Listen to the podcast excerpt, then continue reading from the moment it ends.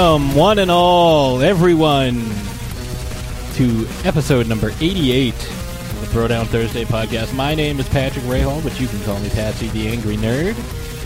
And we are coming to you live in front of a taped audience at Castle Wolfenstein. Joining me, as always, is my co-host, the the what the hell did I call you? The goddess of giggles and the princess of the plague. But I'm not the princess of the plague just for this week. What do you have in your hand right now? Um, full relief. CVS brand Alka Seltzer. Yeah. Oh, what a relief it is. It's so weird tasting. It's the Ironborn agent Nicole. Well, sweetie, you're supposed to put it in water. You're not supposed to just take it. Yes. Oh, no, you know, don't that's just what's chew in them. You look here. rabid. It's like pop rocks on my tongue. I got taken in by the dog catcher. They thought I had rabies, Oh my god. so I hissed at them. Oh my god, did you ever try the Friendly's ice cream, the cotton candy ice cream Oh with my the pop rocks in it? So good. They still have it. Do they really? Yeah, there's a Friendly's near where we work, and they have it. I think. The new oh one. Oh my god. Do you want, let's go out for ice cream sometime. Yes. I mean, Let's we should do to, it like let's this go out week. to ice cream all the time. Yeah, well, that too. Well, my thighs don't need ice cream all the time, but You can have as much ice cream as you want. I like your thighs. Oh, thanks. Remember, kids, thick thighs save lives. Wow. So uh, PSA that message that right, right there. there. That You, I was mean, uh, you have no idea how many times I would have dropped my phone in the toilet if it wasn't for my thunder thighs. Like, thank you, genetics. And right there, that was, of course, the mistress of Merlot, the real housewife of Transylvania. And wallflower. Yes, this is uh, Ashes Von Nightmare. Hello, everyone. Guess how much wine I've had to drink? Two Not bottles. enough. All of it. All the wine. I'm And sorry to get you wine for lunch. we That's are- okay. We I are, of forgive course, you. joined again, and I'm going to say it because it's true. The hardest working man in podcasting. Ladies and gentlemen, Johnny Wolfenstein. I haven't heard that in a whole week. I know it's been a while. Yeah, it's good to hear. Uh, it's good to be here as well. Yes. Well, I mean, without you, we couldn't do the show, so thank you That's for being true. here. Well, uh, technically you could, but It's just, Listen. it wouldn't sound as good. We wouldn't have any promos. We want to give you money to do it, which is That's- very. That's very. you guys could pay yourselves. No, Nobody We're would not pay me for this. worthy. you're not worthy of it. Nobody would pay me for this. No, I wouldn't pay you for shit. Yeah, whatever. I'm just jealous. I deserve to be I'm not paid for a lot of jealous. things. Stop saying we're people are jealous of you. We're not jealous. The only time we're jealous is that you have a hot wife. Oh, hey, who is she? Just, So- just being honest. if you uh, if you didn't know, uh, uh, this past week, uh, if you haven't had a chance, uh, I was a guest star on the Paranormal Punchers uh, podcast. That was a really good episode. We talked about the Voynich manuscript and some of our uh, some of our crazy conspiracy theories. Snuck some Hollow Earth stuff in there. Oh yeah, Learned a lot. yeah, it was fun. And uh, I mean, I have it on my Kindle, and I'm trying to decipher it, but it's not working. It's not working. Every other word is penis. It's really not, though. Just kidding. That's that's the Agent Nicole manuscript. I don't have one. Thanks. Yeah, you do. It's all about ginger Brit men. Yeah, that's right. I went there. So today uh, we have a very beloved character that uh, Ashes and I are a huge fan of. Nice shot, Kobe. Oh my God, she's sitting two feet away. Don't quit your day job.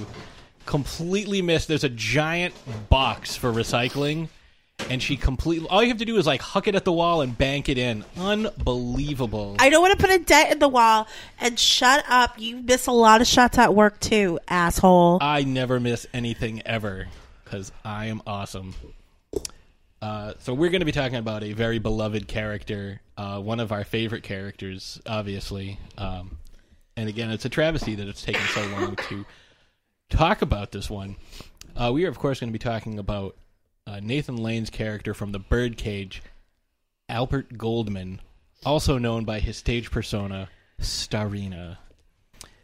So, one of the things, Ashes, you had a, a a topic of conversation to start us off with. So why don't you introduce that? So, ladies and gentlemen, our getting into character question for the day is if you had a drag persona, what would your character name be? And what would your persona be? Well, I'll start off because I think Nicole's still thinking about hers. I don't have one, so I So- forego the question. Nicole's still thinking about hers, so we'll get back to her in just a minute. Um, so mine, Ashes actually gave me my drag persona many years ago. Uh, for those of you who know me in real life, I am what the French call a hefty gentleman, You're and fluffy. and um, I enjoy food. I especially enjoy baked goods such as brownies and cake and the occasional cookie. So, according to Ashes, my drag name would be Ivana Cookie. And I haven't really, you know, up until now, really given a whole lot of thought to the whole, like, persona but I would imagine it would be a cross between like Divine and Cookie Monster. so it would have to So be A divine cookie monster. Divine Cookie Monster. I would be outrageous. I would not eat dog shit. I would draw the line there. Yeah, you get good. Yes. I will not pull a pink flamingo and eat dog shit. it's really um, hot that you know what that is. Mm, well, Ew, get a room. listen, you need to know John Waters films if you live in my house. This is true. I'm true. aware of John Waters things. Yeah, he was on The Simpsons. He played John. It was a stretch for him. He was a gay guy. It was a very big stretch. Um, a shout out to Best Darn Diddley. Um, yeah, so that would be that would be mine. And Ashes, you are essentially a drag queen already. See, I I really hit the genetic lo- jackpot because I am a drag queen trapped in the body of a woman. So what that means is I am outrageous and totally full of myself, but I don't have to tuck or wear corsets or cinch or stuff or anything. So, you know, that's nice. I get to be a little more comfortable than your average drag queen. Um, so before I give you mine, seeing as Agent Nicole does not have one, I kind of want to talk about this Build a Bear. Well, it's not a bear, but we went to Build a Bear. Um, she knows where. so we went to Build a Bear about a month ago, and yeah, with some friends of ours.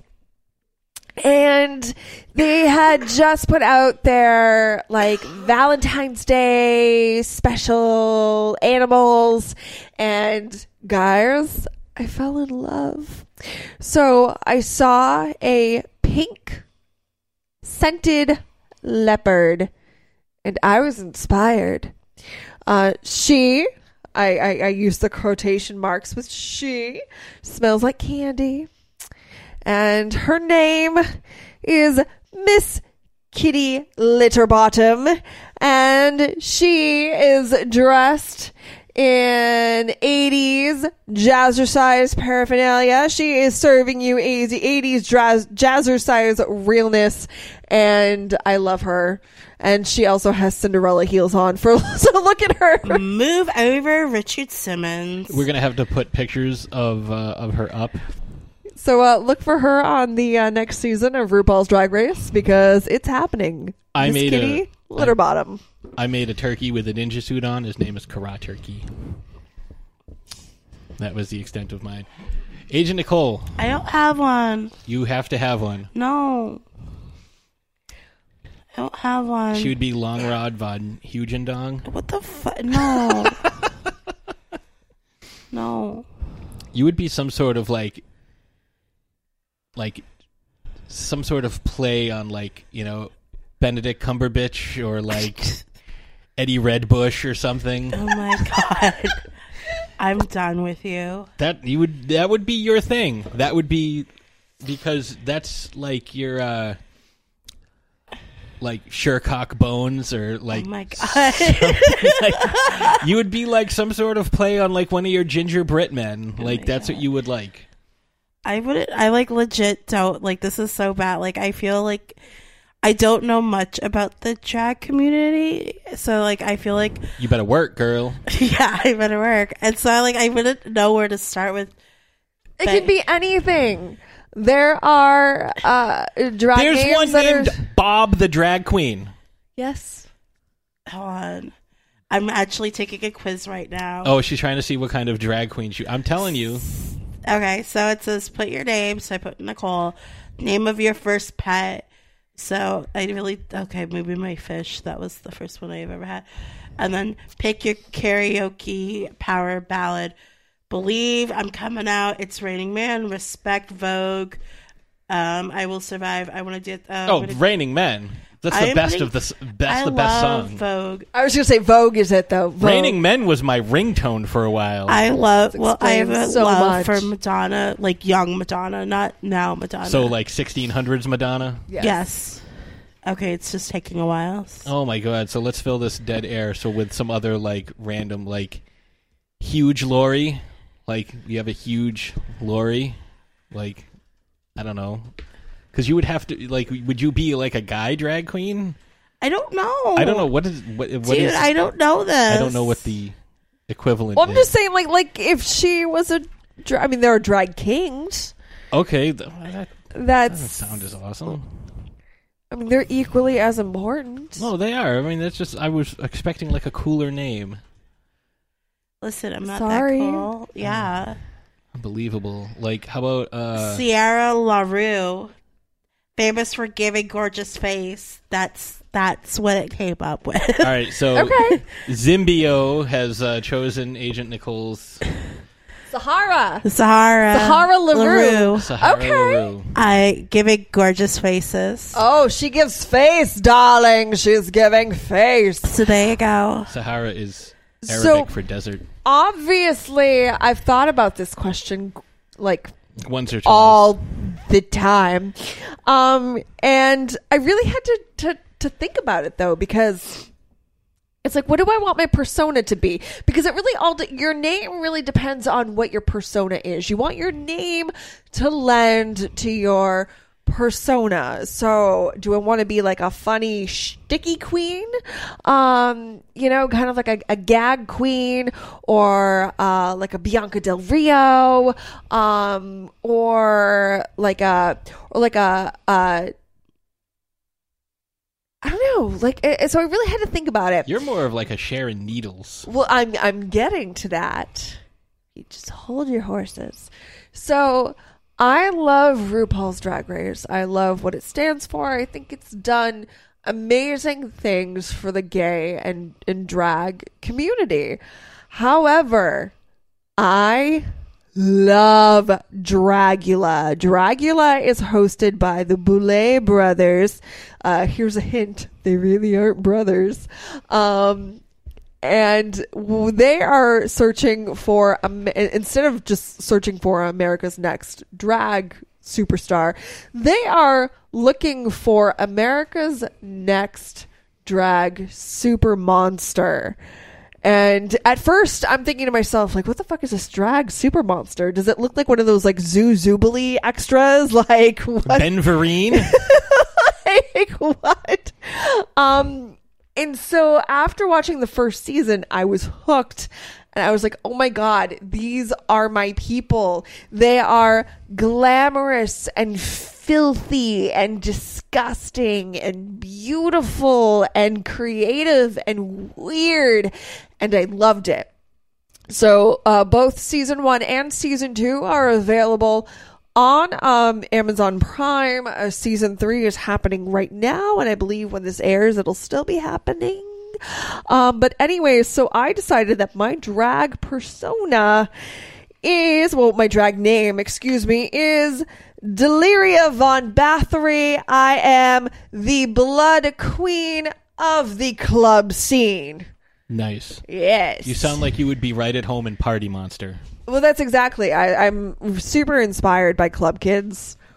and universal monsters and really just weird, bizarre, and uh, uh, I, I love I love the use of blood, and I am obsessed with Elizabeth Bathory, the Blood Queen of Europe. We have the uh, McFarlane figure.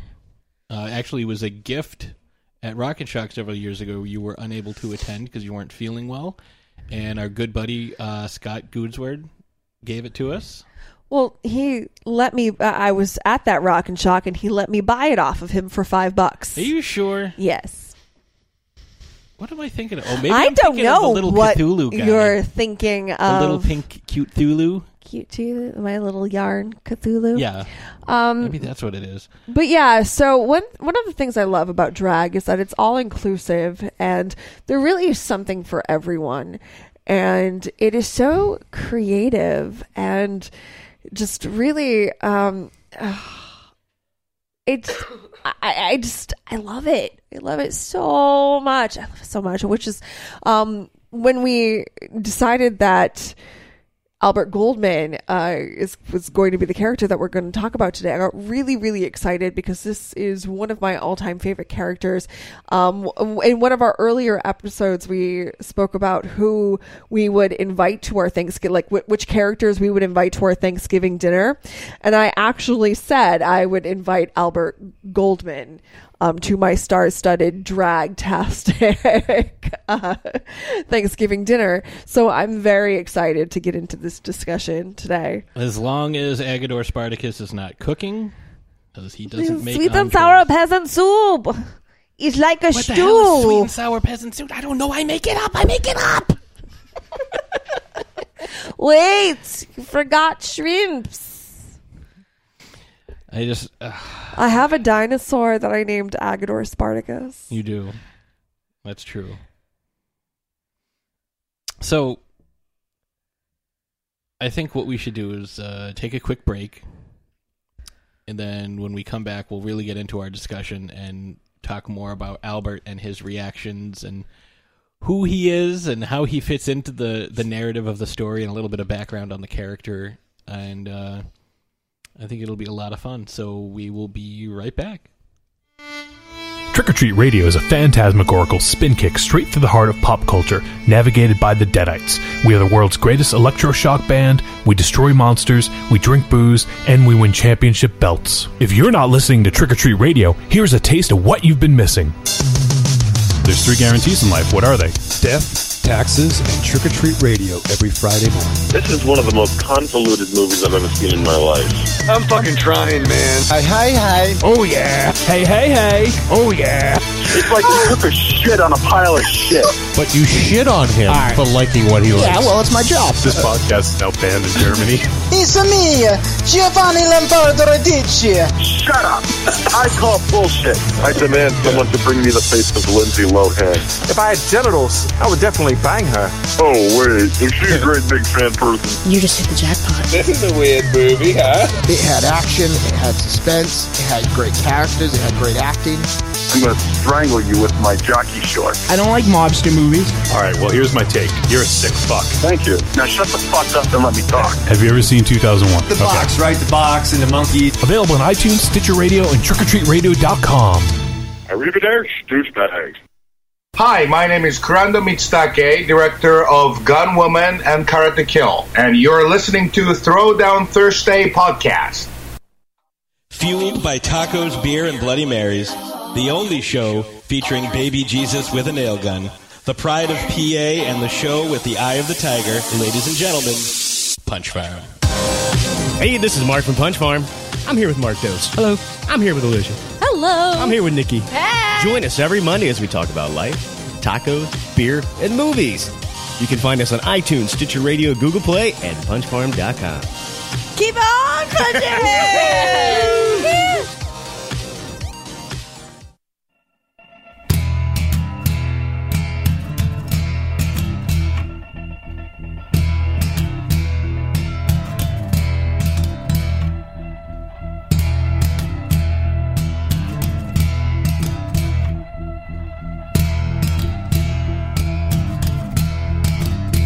And we have returned. I hope you didn't miss us too much during the commercial break. Um, we missed you, and uh, that's why we're glad to be back, and we're glad to be talking about this character. Now, if you've not seen this film, this is uh, The Birdcage. Um, this came out. Shit, I don't have 96. 1996. All right. Uh, and it stars multiple Oscar winners, Mm-hmm. Including one guy who was also in True Lies that I didn't realize he got an Oscar, but apparently he won with. Uh, he was the cameraman in True Lies. I don't remember his name. He was the the guy that wasn't Arnold or uh, or Tom Arnold. He was there, the third guy in that little group there. I forget his name now because I didn't write it down because I take good notes. Um, in addition to Gene Hackman, Dianne Wiest, uh, Robin Williams, Calista Flockhart's in it. She's supposed to be like 18, 19, and she's 30 at the time. Yeah. But, you know, she has one of those faces where she looks very, very young. And basically, uh, the story revolves around Armand and Albert Goldman. Armand, played by Robin Williams. They are uh, a couple. They're not married because this is 1996, so the progressive movement. But they're life partners. They're life partners. They are essentially married. They had been together for, I don't know, do, they say? 20 years? Yeah, So- roughly well, like that. 19, 20 years. So, Yeah, yes. shortly after Val was born. And they run a very successful drag club in South Beach where um, Albert is the star, Starina, and Armand is the uh, he is the director of all the, the different programs that they put on. They put on huge shows like you know at the beginning they're talking about how the Kennedys, some of the Kennedy kids are there. And all all Robin Williams says is like, "Oh, I wish we could get Ted because he really wants Ted Kennedy. Um, so it's a very high end. You know, people come from all over the place to see this this show, and Robin Williams' son uh, character Armand has a son named Val, who is getting married, and the girl he wants to marry is the daughter of a very conservative Republican senator who is uh, going through a bit of a scandal. This is played by Uh, just a little bit. yeah, played by uh, Gene, Gene Hackman, yep. and his wife Dianne Wiest, and obviously their daughter Calista Flockhart. And they are uh, going through a bit of a scandal. Hackman is the vice president of the Council for Moral Order, and his partner, who started the uh, Council for Moral Order, uh, was found in bed with an underage black prostitute.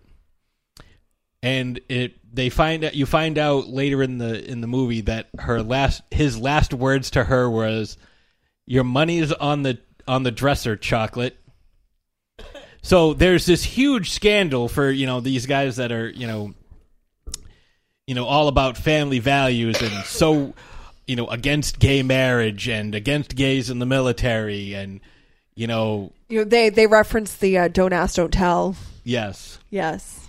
Um, I mean, nowadays that type of scandal would barely register as a, a blip on the radar before five other things happened. So, you know, it gives you uh some context. But the whole uh, the whole thing, you know, there's some crazy hijinks because Albert is uh,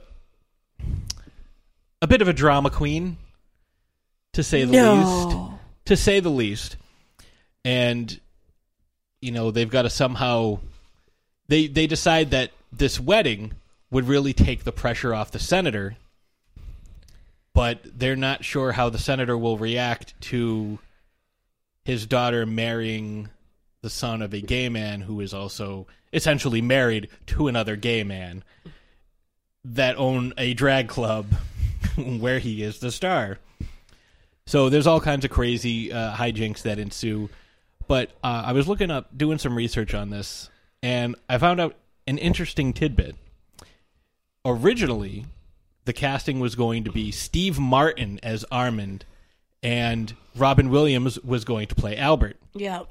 which I think he could easily pull off. However, once uh, Steve Martin had to drop out, uh, Robin Williams is like, listen, I don't want to play another flamboyant, over the top character. You know, he had just gotten, you know, Aladdin, Mrs. Doubtfire, you know, like those were recent hits at that time. So he's like, I'd really like to play a different type of character. Well, he viewed the character of Armand as being a little more complicated, Yeah, complex. and right, um, you know, a little more of a challenge. Not so much a challenge, but uh, what others could perceive as a challenge for him to play. He didn't want to be typecasted. Right. I mean, this is a guy who, at, at the time of this movie, had already won an Oscar. Yes. So he had he had already won. He was and he was on his way to a second for uh, Good Will Hunting. Uh, his first one was for Awakenings, which, if you haven't seen it, is a phenomenal film, and I, I strongly recommend it. Julie Kavner, the voice of Marge Simpson, is in that. Plays the love interest. Also has uh, Robert De Niro. So uh, definitely, if you haven't had a chance, definitely see that film. Uh, it's more of like a, a non comedic Patch Adams. So you know he he wanted to be more for lack of a better word the straight man in this in this comedy duo. And i forget who it was that originally suggested i don't know if it was him that suggested uh, nathan lane. It was Robin Williams who and this was and this was nathan lane's first like live action Yeah. feature film because he was also in uh, many stage plays Yeah, he's mostly known for being on Broadway, so this was like kind of his first exposure out to a bigger mass. because when did the lion king come out because the lion king came out 94? So before that, so this is his first live action Correct. Yes. because he played uh, Timon. Timon. I, I was gonna, I knew it was Timon or Pumbaa. I'm trying to remember. Yeah, it's uh, he played Timon, uh, the meerkat,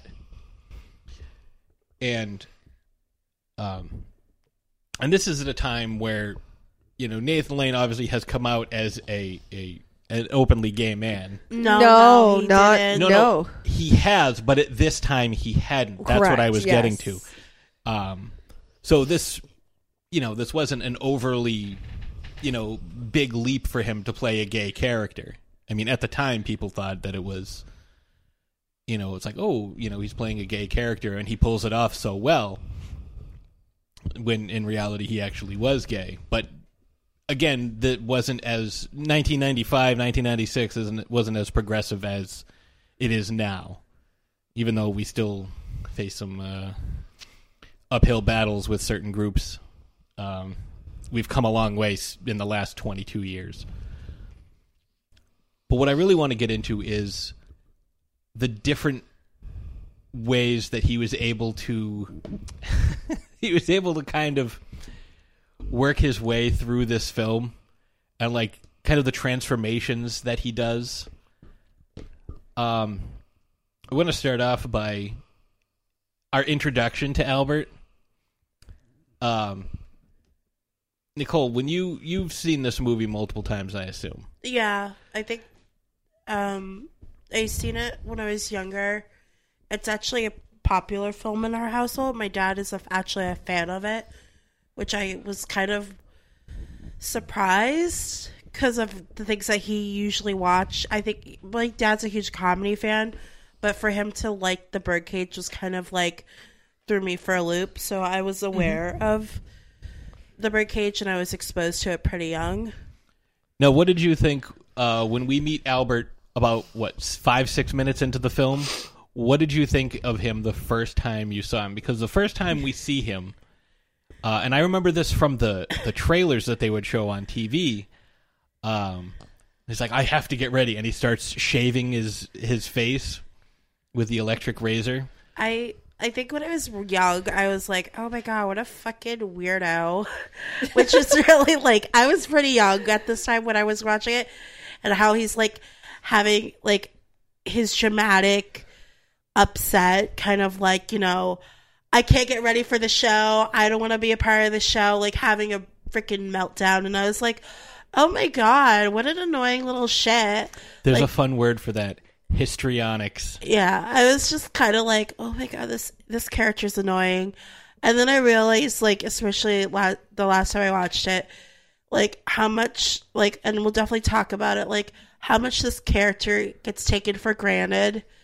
And it like breaks my heart when I like really watched it and really understood how much this character gets taken for granted. And I just it's a he's a beautiful person and a beautiful character. And the more that I watch it the more I feel like you know he really is the star of the film.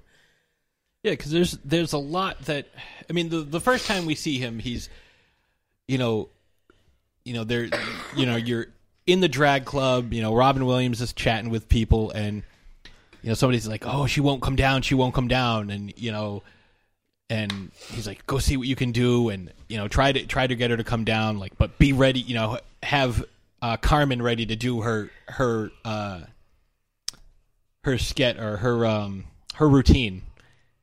I mean, you don't really see who Carmen is, so it's just kind of like a throwaway, like you know, Mhm. have this person ready in case like could, and you can tell this is like an everyday thing, like this always happens, and you know, he goes upstairs because they live above the club, and he's locked himself in his dressing room with their their uh, Guatemalan. manservant for Yeah, Guatemalan. uh, played by Hank Azaria, who, if you've ever watched an episode of The Simpsons, he's pretty much every racial character. He's Apu, he's Luigi, he's uh, Chief Wiggum, he's Moe, he's Julio the gay guy, which is based a lot off of this character of Agador Spartacus. He's phenomenal, and it turns out he's basically impersonating his grandmother the whole time Correct. Yes. but he didn't realize he was doing that till after. He, uh, Robin Williams' character Armand is trying to convince uh, his star to go on, and it's tough when you know the star is also your your life partner. I mean, Ash is can attest to that.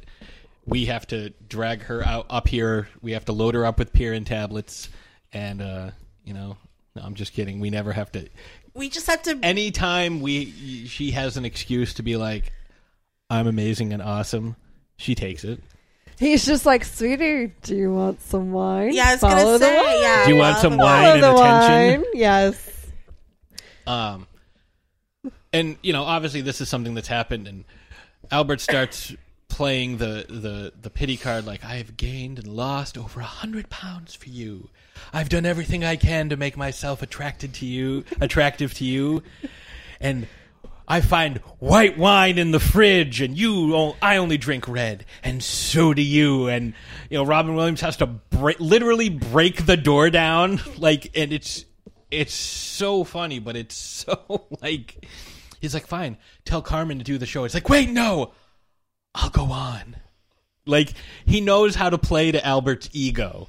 He's like, oh well, we'll just have somebody else go be the star of the show, and he's like, no, I'll do it. But it's such a huge sacrifice, and oh, I can't believe that I have to put myself through this. So he's very uh like over the top dramatic, like so much. Uh, but it's it's done so well. Um, and we find out why there's white wine in the fridge. Ashes, why don't you explain the? Uh, Well, can I talk about my Yeah, yeah, first Yeah, talk about uh, Talk about like your thing. introduction to the birdcage? um, it's one of those movies I grew up with. Uh, my dad was a fan of Robin Williams, and it's just one of those movies that I don't really remember my first uh, in like the first time I watched it, but I remember being so enthralled and just so enamored with the Albert character. Um, obviously, I, I knew of Nathan Lane because of The Lion King, which was like the hot movie for the longest time. Um, and I just loved it. See, I grew up being that kid, the I need to be the center of attention kid, and the one who, you know, my parents would be like, stop making a scene. My mom would tell me that I'm outrageous. Truly, truly, truly outrageous. Haha. Um, but you know, so, so seeing somebody like that on screen. Uh, but seeing somebody, you know, do play this character in such an endearing way, there's such a lovable quality to Albert. You know, he's just the way he is. He's just over the top, and and that's okay. And and it's one of those characters that kind of stayed with me throughout life. Um, it's a very important character to to me because I feel like it's one of those characters that that has has kind of um helped shape who I am over Your the spirit years. animal, kind of. Kind of, yeah. Like uh, one of them. I have many of them. Uh, I, I realized that re- recently. I have a lot of spirit animals, but Don't that's a good all? thing. um, you know, uh, but it's it's okay to be a certain way and be perceived a certain way and and have certain expectations of yourself and other people and I just I love how we are introduced to Albert in this Judy Garland esque scene. See, once upon a time, I mean uh, uh, Julie Judy Garland was the it girl, and she was everywhere, and she was difficult, and she was ostentatious and outrageous, and she would throw these hissy fits, these I can't go on, you know, this stage I can't do it, and so her dresser, um, the per, you know, her her now that they would call it your personal assistant, but her dresser would start throwing an even bigger fit. So Judy would see how ridiculous her her her dresser was being and start calming her dresser down. And and then realize that okay, I need to go out there. The show must go on.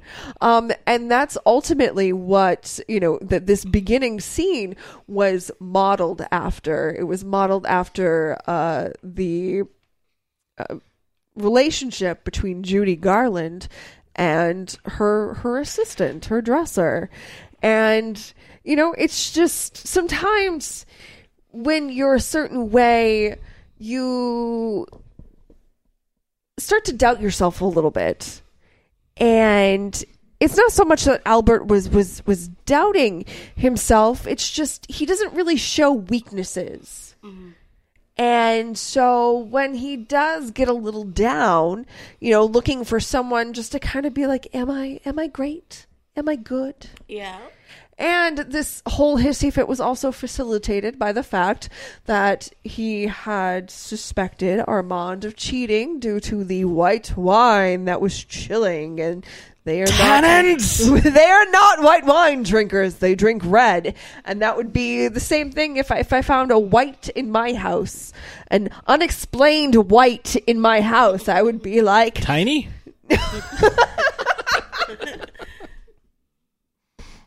There's an unexplained white in the house. Why is it going to be white? It's just tiny.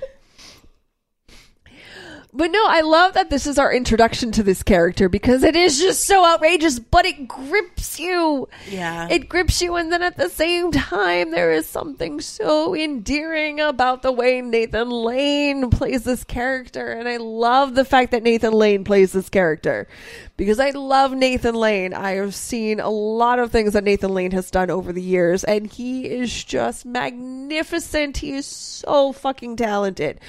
Um, Well, get into how how Agador is able to calm uh, Albert down. Oh, well, if it wasn't for the Pirin tablets, I wouldn't be able to go on. Now, Armand thinks that Agador is giving Albert drugs. And which is not uncommon in the entertainment industry. Sometimes you need a little something, something to take the edge off to get out and and perform. And so Agador gives, he's like, only one now, and I give you one more after the show. It's a horrible Guatemalan accent. I apologize. Guatemalanist.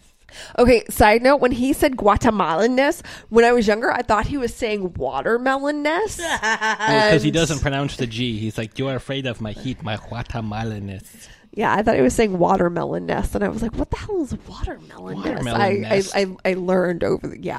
Anyways, um, so come to find out, the Pirin tablets are just aspirin with the A and the S scraped off. Like, how genius is that? Yeah, and, and Armin tells him he's a he's a uh, a genius for doing that. But some people are just hard to. Uh, If it wasn't for the Pirin tablets, I don't know how I could go on. some people are just difficult. And that's not a bad thing. I feel like I relate a lot to Albert. Um, some people are just just dif- difficult. They're just they're larger than life, and they they feel like they can't han- really handle their personality sometimes. And you know, it it takes a really strong person to love a person like that. And I love the relationship between Armand and Albert. But at this time, Albert is questioning everything because of the white wine. Yeah, and you know, we find out later, you know, we see we see Armand looking very suspicious while uh Starina begins her performance. And he keeps checking his watch and as soon as she kind of gets into it, he bolts back upstairs and we see this you know, this interaction between him and uh, Agador like, "Oh, take the night off, leave the front door open." And you know, uh we see this young man enter the room and Armand is very affectionate, you know, touching his face, you know, hugging him, kissing him on you cut your hair, you look good, you know? Ooh, do you want a beer? Oh, no beer. We're having wine. Like, oh, don't be a savage. And turns out that it is his son. Yes. And Val. Val. Short for Val Kilmer. Actually, I don't know. It's not actually Val Kilmer. It's a different guy. But he, uh, you know, he, he and this is when he tells him that he's going to get married, and Robin Williams is like, "No, I forbid it, and we are cut off, and if you leave now, like I don't want anything to do with you." And he's like, "All And I mean, right." and the whole reason why this is going on while Albert is Starina on stage is because Val wanted to tell his dad first, didn't really want to make a big to do about it, And and, in the process makes a big to do about it. because of Albert and the way he is, he's going to overreact. Like, you know, he he screams a lot. Uh, he uh, he overreacts to everything. Like he gets a, a, a high five at one point and and screams because the pain is too much. Like ah oh, uh, like there's a scene at the beginning when they're trying to get Albert to go on stage and He's like, "Go ahead, hit me. That's what you want, isn't it? Well, go ahead, hit me." And Robin Williams just kind of like pushes him, pushes him away, and he screams because like he doesn't like hit him or shove him. He just kind of like puts his hand on his face because he's laying on the floor. It's, It's like, "What, what do you do do, when I'm on stage?" it's Nothing, an affectionate little. That's what it's called. A. What do you do while I'm on stage? What does he say? Like pouring my heart out or something? And he's like, "Nothing. I lay here." like it's the effortless comedy back and forth between the two of them, where like I could. im- Well, a lot of times I can't imagine like someone else having a role. Like I can kind of picture Robin because of Mrs. Doubtfire. I can picture Robin Williams as Starina, but and I can kind of see Steve Martin, but like it wouldn't have been as good a film. Correct. Um, nobody can do what Nathan Lane did. Um, I made you short. yeah, he's like, it's your fault, this, and I'm short. hold And it, yeah, you got to find the exact Hold on, hold on. quote. Whatever I am, he made me. I was adorable once, young and full of hope. Now look at me. I'm this short, fat, insecure, middle-aged thing. And Armand's like, I made you short? And then he screams and like throws himself onto a, and he shrieks and throws himself onto like a pile of pillows. Like, oh, I couldn't possibly face Which the is weight the really funny because this whole interaction between the two of them, it, rem- it kind of reminds me of some of our arguments. Yes, you are always like over the top, and I'm always the level-headed one. No, not always. Every single time. No. Every time. Lies. Always. But anyways, so and this is a key point to, to the story. Val is getting married and they're going to meet the family and the family of the fiance they are very conservative republicans the dad is a senator they're in the middle of this huge scandal and they've lied to the parents about who Armand and Albert are. He's a cultural First of all, attaché to Greece. They're not the Goldmans. Oh, they, are can't be Jewish. Yeah. the Colemans who vacation in Greece. no, there's a cultural attaché to Greece.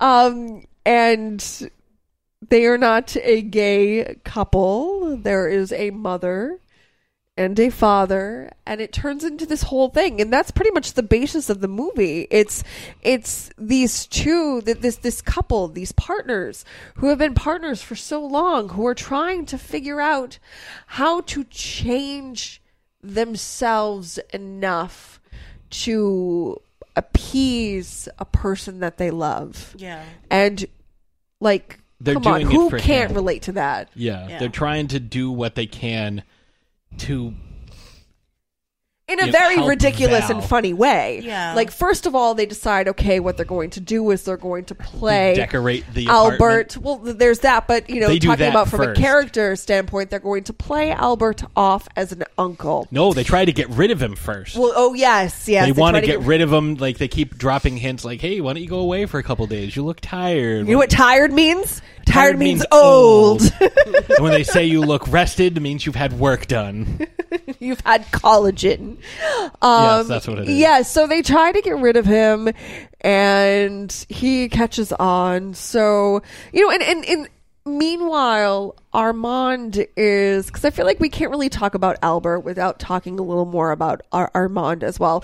He's in this limbo because Val is his son, but at the same time, like Albert is the love of his life, and Albert, you know, has been a mother figure to to Val. I mean, that's a big like this is where I kind of get really upset about how things mm-hmm. are because you know, Armand tells Val like, you know, fuck the senator. I've been with this person for X amount of years and it took me this long to figure out who I am and I'm not going to change because your fiance is the senator of someone who hates me and hates who I am. Yeah, he's like, I know who I am. I'm a middle aged fag.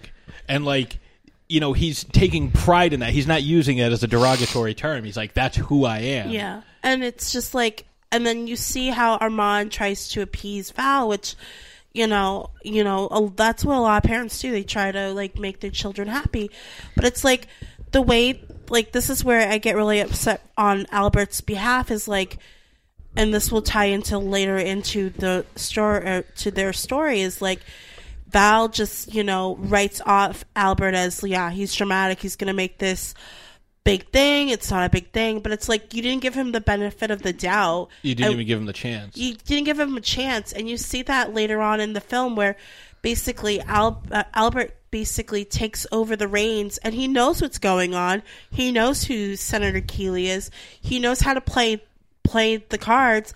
And it's like it's a shock to both Armand and Val because they're like they had so much doubt towards Albert and like they didn't just give Albert a chance well, and he doesn't. well no I get He that He doesn't play it all that. no but he doesn't but they Well, like, they well never- enough. Yeah. well enough. well enough that he knows what he's doing, but they just and that's Except what when really, he talks about the abortions. yeah, like that's He, a little hit. he's he goes heavy on the wine. But you know, but, but you see, like the you know Albert will do anything for Val because that is his son, not be- Armand. Ar- no, well Albert because he does consider him as a son. Yeah. He calls him Albert came piglet. into this relationship not you know having to fill in a role that he didn't have to. He considers him as a parent to Val, Mm-hmm. no matter what Armin says. Like he was there through all the steps, Raising and he him, didn't yep. have to. And so, like that's where it gets frustrating. It's like, you know, this person, and like obviously in the end, like you know, Armand, you know, sees Albert more than just a partner, but like a life mate and everything, and you know, gives him half of the ownership of the um the of um the birdcage and everything. But like Val's like, this is my mother. agreement. Like introduces Albert to the Keeleys. Like this is my mother. Once the biological mother shows up. Yeah, and like in the well, like there's there's even that scene where he finally, you know, Armin tells him he's like, you know what, I'll I'll do what I can. I'll get I'll get you know I'll get Albert to go away for a little while, and and he's like, thank you so much. He's like, do me a favor, Val, don't talk to me for a while. Because like as much as he wants to help out his son, he knows it It's killing going- him. Yeah. Because he, says he's like, he goes, I can't send Albert away. It'll kill him. Like Yeah. that's what he said. Like he knows how.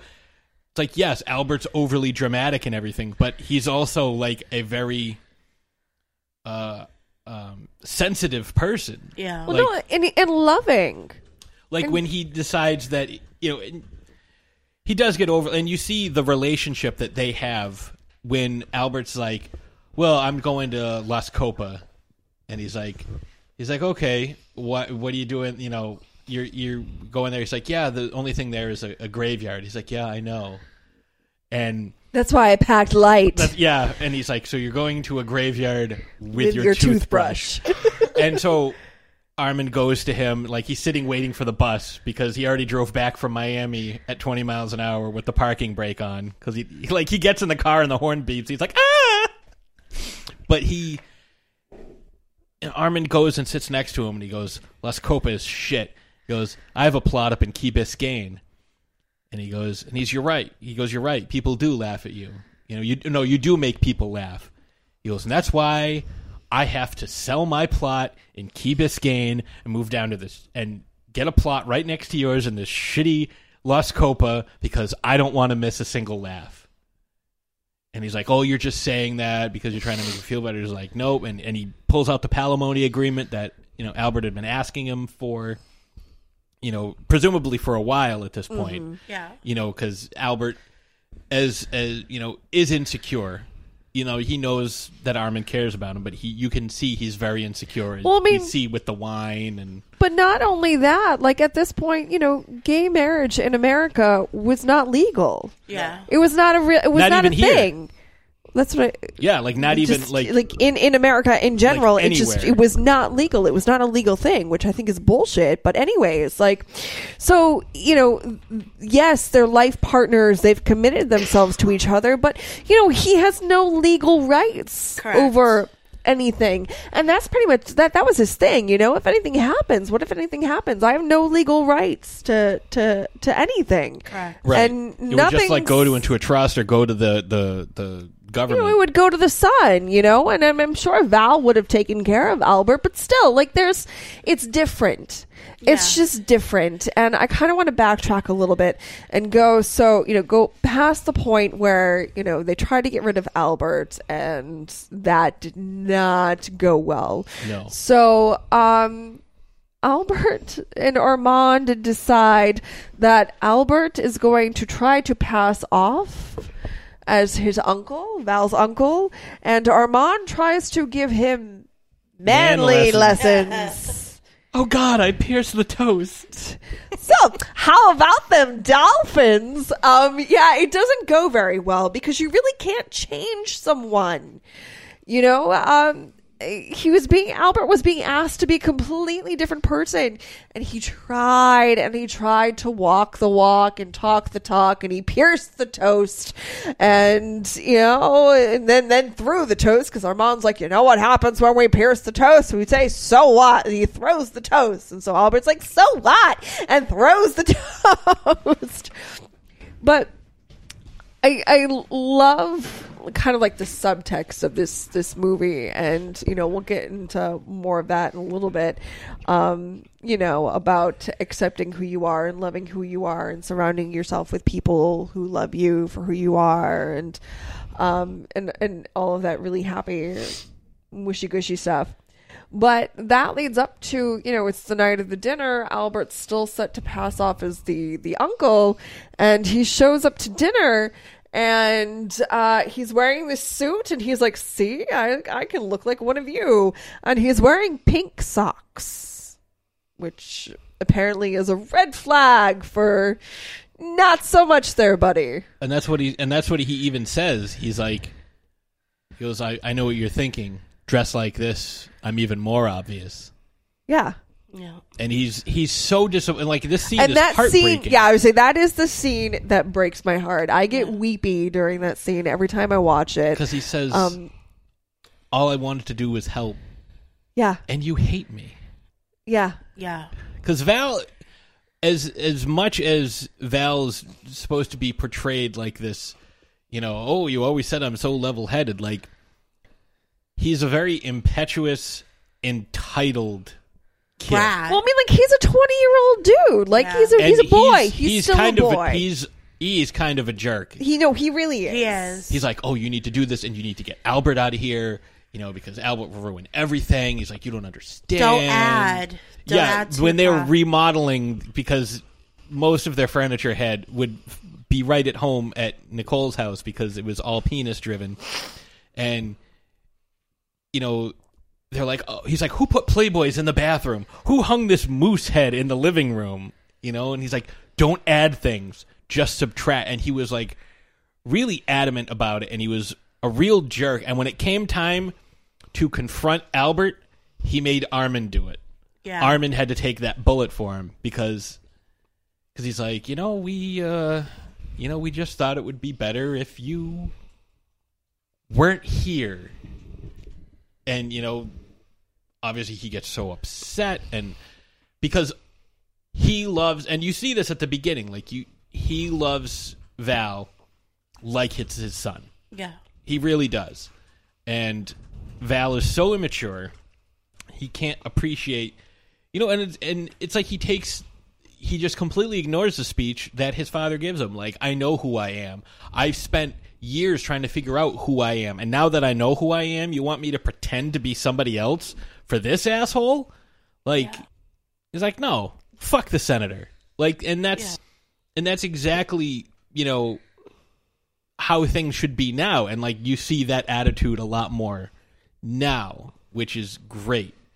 Um but again this is 22 years ago. It was a different time. Society was a lot different as well. Um the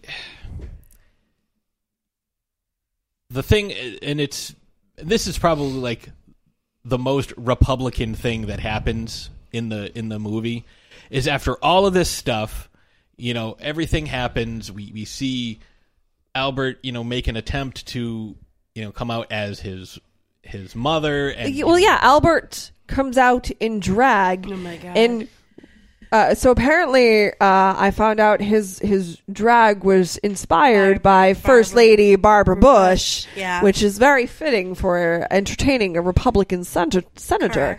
Um, but uh, you know, he comes out in drag as Mrs. Coleman, or, you know, they call her mother, and she is just acting her ass off, trying to be the epitome of conservative, modern housewife, Yeah. and, you know, wanting to go back to old, the old ways and ideals and. yeah trying Family to appeal to the- dynamics. like you know they're talking about you know you know uh armin goes to the kitchen to check on dinner and he comes out and they're like and um gene hackman's like you know not all abortion doctors are evil and he's just like he just gets this look on his face like oh my god and then then you get uh you know uh you get albert saying like oh well I don't understand. The doctors are just doing their job. If you want to kill somebody, kill the mother. And they're like, I know what you're thinking. They're like, oh, well, maybe you should. Uh, they're like, oh, I know, I know what you're thinking. Well, if you kill the mother, the baby's going to die. But she was going to have an abortion anyways. So what's the point, you know? Yeah. And it's just like, oh my God. like, But it's one of those, um, you know, when you. I think we've all been in that situation where you try to be someone, something that you're not.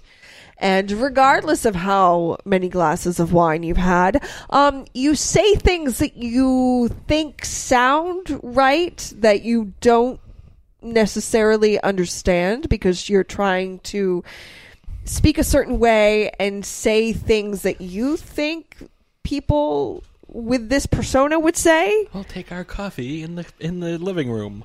We pick up the wine bottle. But there's um there's a part and I, I came across this in my research um that I found this kind of ironic where during the the beginning of the film when we're introduced to Keeley and we're finding out about this all the uh, the scandal and everything, he keeps sneaking in and out of his house to meet with his advisors, Yep. and he gets caught climbing up a ladder into his bedroom window by the press. And so as he like makes his statement, he kind of like makes a peace sign, He a does la like Richard the, the Nixon. Nixon. Yeah, I am not a crook. Gene Hackman was on Nixon's enemies list in Oh, the seventies, really? which I thought was kind of funny. That is really funny. Um, but yeah, like so, the mother they they try to get Val's mother, his actual birth mother. Who has had nothing to do with Val. So l- let's just kind He's of never met her. paint a, a he he meets her at this dinner. Yeah, But to just paint this picture, um, Val's biological mother has never met Val. However, Albert has pretty much been there since day one. Correct. right. Yes. So they're like, well, if we get her, you know, she's never done anything for you in 20 years. Like, she kind of owes you a favor. Let's get her to come in. You know, she is your mother. Like, we'll get her. We'll get rid of Albert. We'll get her to come in.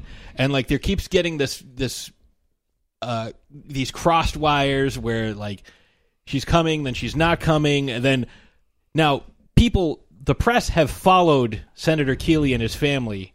And they know he's in this club. They don't know what's going on. Because it's a hot scandal. He's up for reelection. Like National this is Enquirer yeah. is, is Yeah. after him, so they're the press is camped out waiting for him, and so Val leaves a note for his actual mother, you know, during this whole like Albert's in drag situation. Like whatever you do, don't come up, and the National Enquirer guys take the paper away. Like this is going to be awesome, and so when they finally they confront, uh, they can uh, the Keeleys confront Albert and uh, and Armand because Senator Keeley is like something odd is going on here. Like there's something really weird and like look at the way they treat her and like they're so awful to her and like you know like you know he he thinks that like he's got a a, a, mistress and all this. And because of like the way Albert is and everything that's going on like they serve uh the sweet and sour peasant soup in uh bowls with young boys uh playing leapfrog. yeah. Looks like young boys playing leapfrog um yeah it's it's an, it's an interesting situation but like finally they're like you know what? I'm republican i'm conservative i'm up for re-election. There's a huge scandal. You can't marry this kid. Like you guys can't get married. It can't happen. And he's like and he's getting ready to leave and he's like i just want to say i hope this doesn't affect your vote. Yeah. and it's like you scumbag piece of shit. Like that is such a Republican thing to do. Like I'm gonna treat you like absolute dog shit because it benefits me. Right, but and this is right after. So you know, Senator Keeley was just fawning all over Mrs. Coleman, Yeah. Oh, he loved her. He and then he great. found out that Mrs. Coleman was actually Albert Goldman, and his opinions just immediately changed. Yeah. And like that's such that's such bullshit. And that- it's such a bullshit. And it still happens today too. oh no, it does. like a lot of the stuff that we learned from this film, you know, you know, we always like especially in the community, like we we go so far and we've made so many changes, but it only takes one person to put a step back.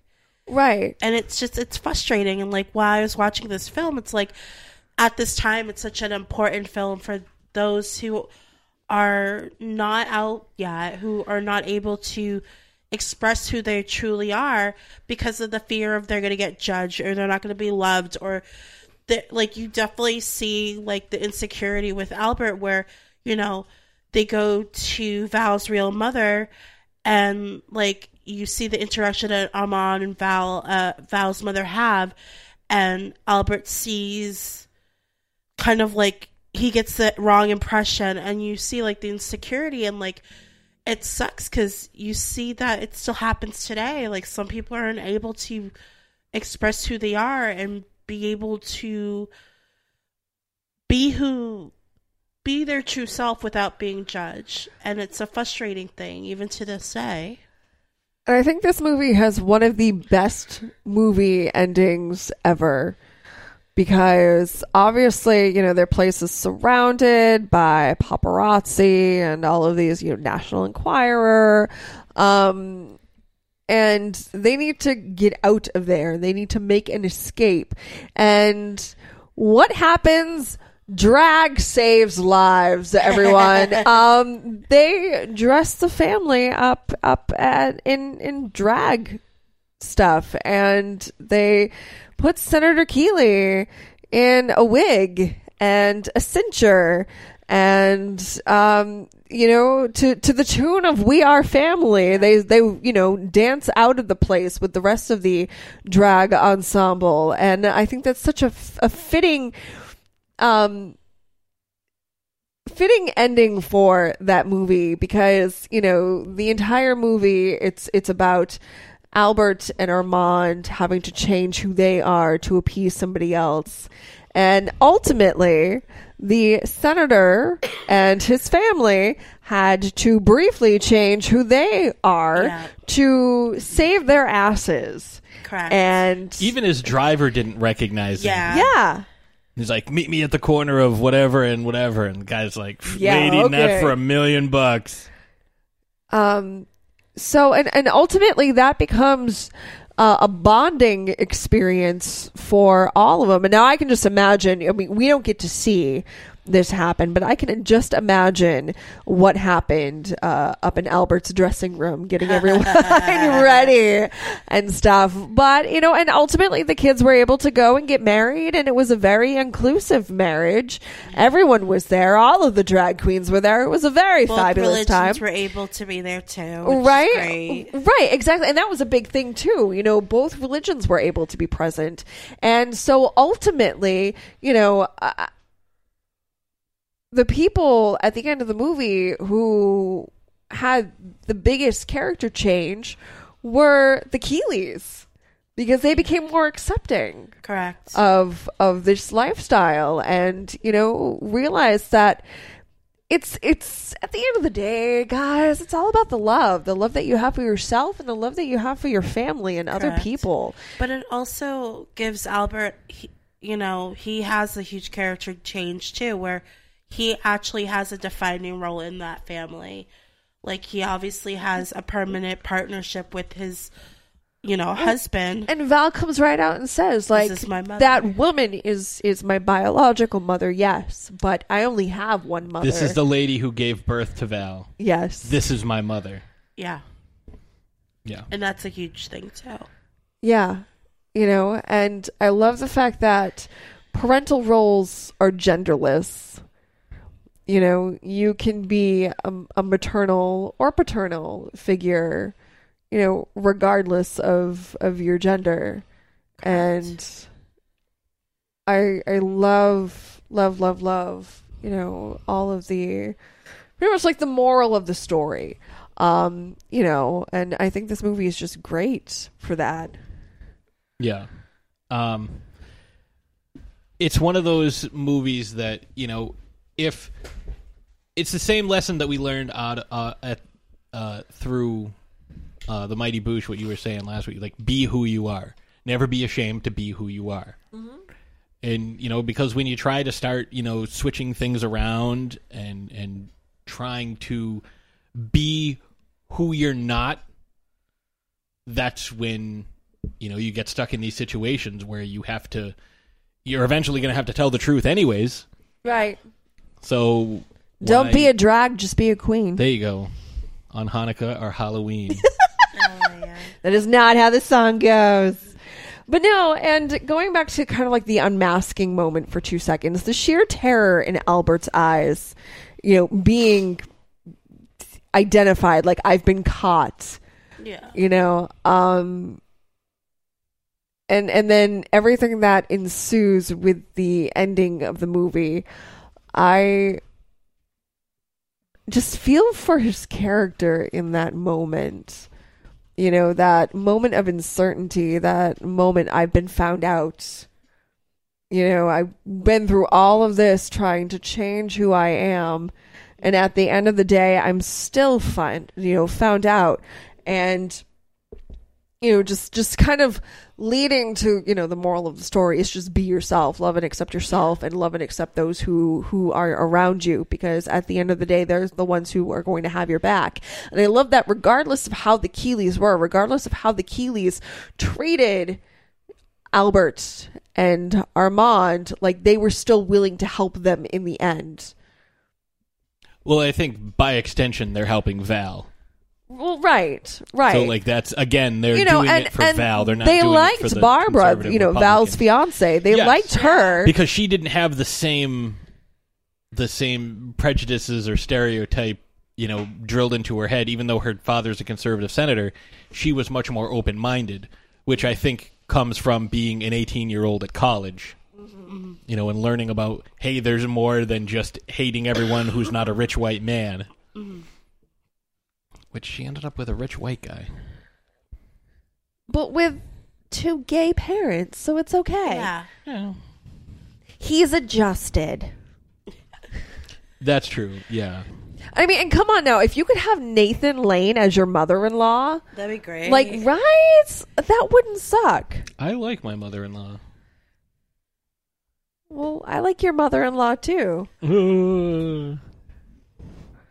But- everybody's a comedian I'm so funny. Um, but yeah, I don't. Does anybody have anything else to add to that? No, I think that's. I think that's about it. That's what I got. Okay, well then let's go to break. All right, yeah, let's uh, take a quick break, and when we come back, we will introduce a battle.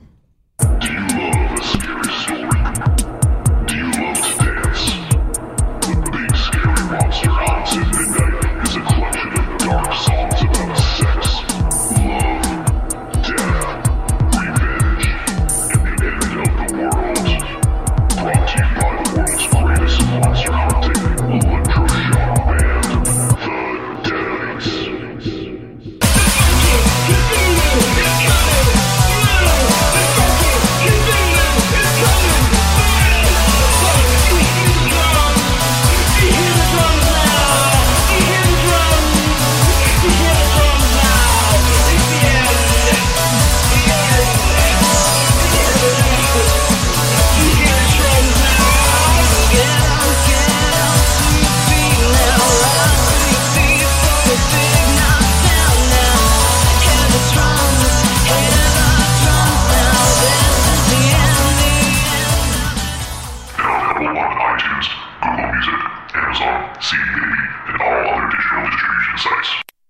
This is Miles, aka Mr. Most Days Off from the Best Darn Diddly Review Show, and you're listening to the Throwdown Thursday podcast.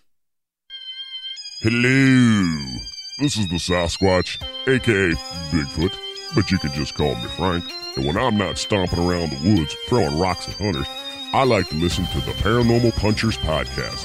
That's right, Paranormal Punchers. They talk about all things paranormal, and they're hilarious.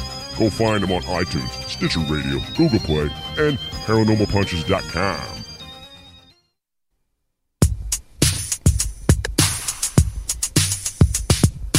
Patrick Ray Hall in the motherfucking house. Patrick Ray Hall in the motherfucking house. Patrick Ray Hall in the motherfucking house. Patrick Ray Hall in the motherfucking house. Oh yeah.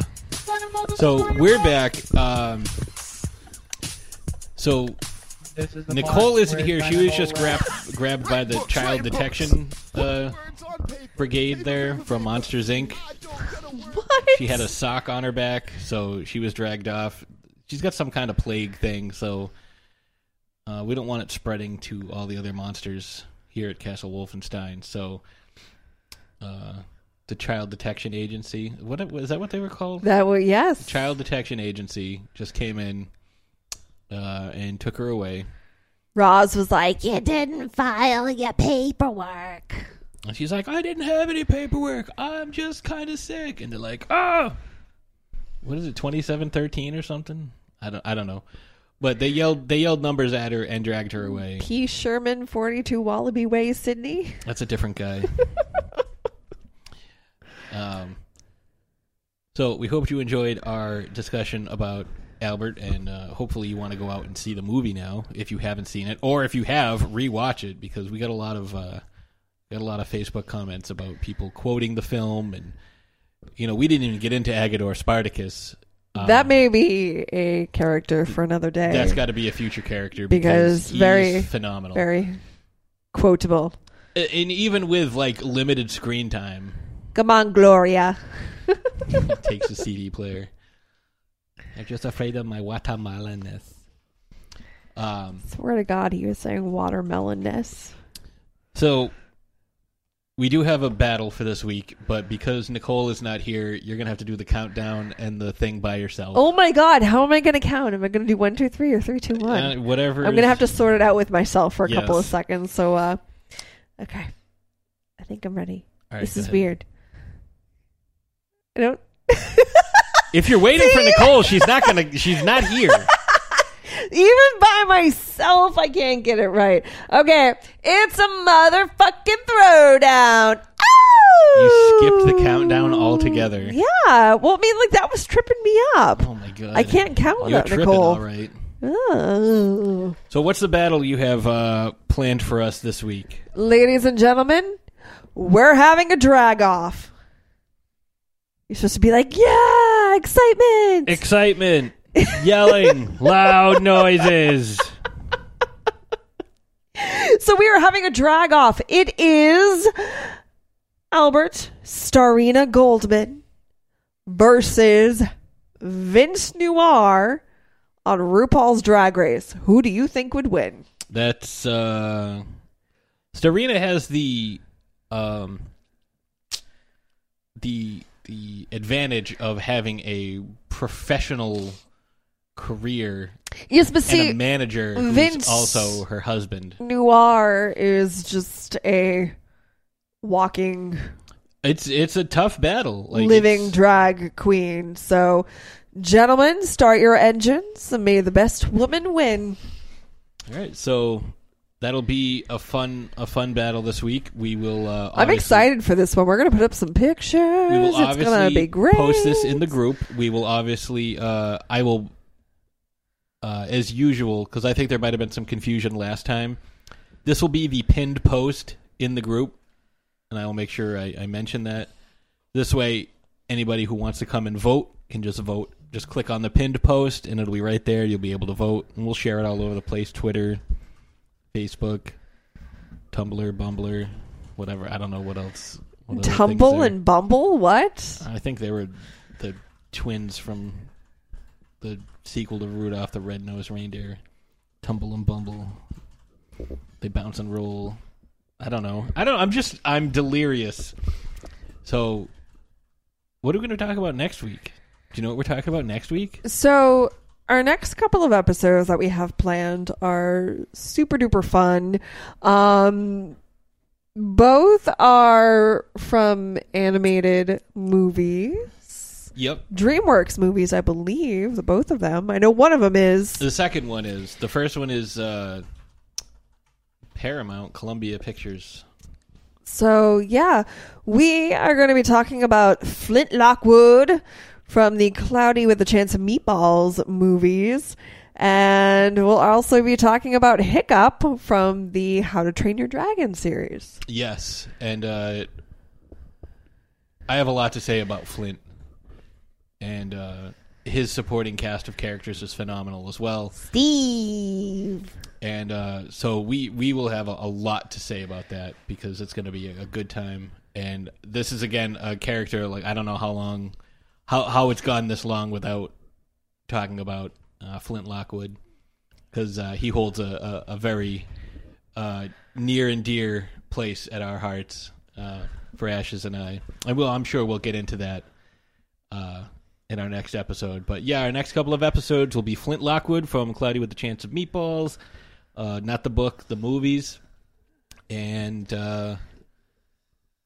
our next episode after that will be Hiccup, played by Jay Baruchel from the How to Train Your Dragon series, as Ash has said. So that's what we'll be doing. If you want to leave us some feedbacks, please go ahead. We'll you can leave us at the uh, Throwdown Thursday podcast at gmail.com. You can leave us messages on Twitter at TD Thursday Pod or at any of our individual handles at Patrick Rahal, at Ashes Von Nightmare. Miss Von Nightmare. Well, if you search Ashes Von Nightmare, it comes up too. Okay, but yeah, cool. at Miss Von Nightmare, Patsy the Angry Nerd, or at Patrick Rahal, at Nick Tompkins, or at Agent, or just Agent Nicole. You search for it. Twitter's usually pretty good about searches if you ha- if you don't follow us already. Uh, obviously, we'll be posting it on our individual Facebook uh, accounts as well as the group. So if you're not in the group, uh, we just had a whole bunch of people from the Amalgamania groups swing over and uh, join up with us. So that's exciting. And uh, I think that's about it. You have anything else you want to talk about? Well, just a reminder for all of the peeps in and around the Worcester area on Friday, March 30th at the Cove in Worcester, there is the Darkness for Light benefit for Kim Cody. That is Dynamo Mars' very lovely lady friend. She's been going through some pretty rough times, and she's such a trooper and such a badass, and uh, she could really use our support. So, for a donation of $10 at the door, come see a slew of super awesome bands, including the Deadites, Birds and Bombs, Roger Lavalley, The Evil Streaks, and Be Lit. You must be 21 plus to enter, and it all starts at 8 p.m. I know Patrick will be there and Agent Nicole will be there and yours truly will be there. So if you're in the area, stop on by. It'll be a fun time. Buy me wine. Yeah. And uh, You can see me drunk in person. That's always fun. Oh yeah. So um, I think with that being said, You can you can give me Purin tablets. oh yeah, you can get Pier. Well, that'll be for the day after you drink all the wine. So I think with that being said, we will See, you next Thursday. Thursday.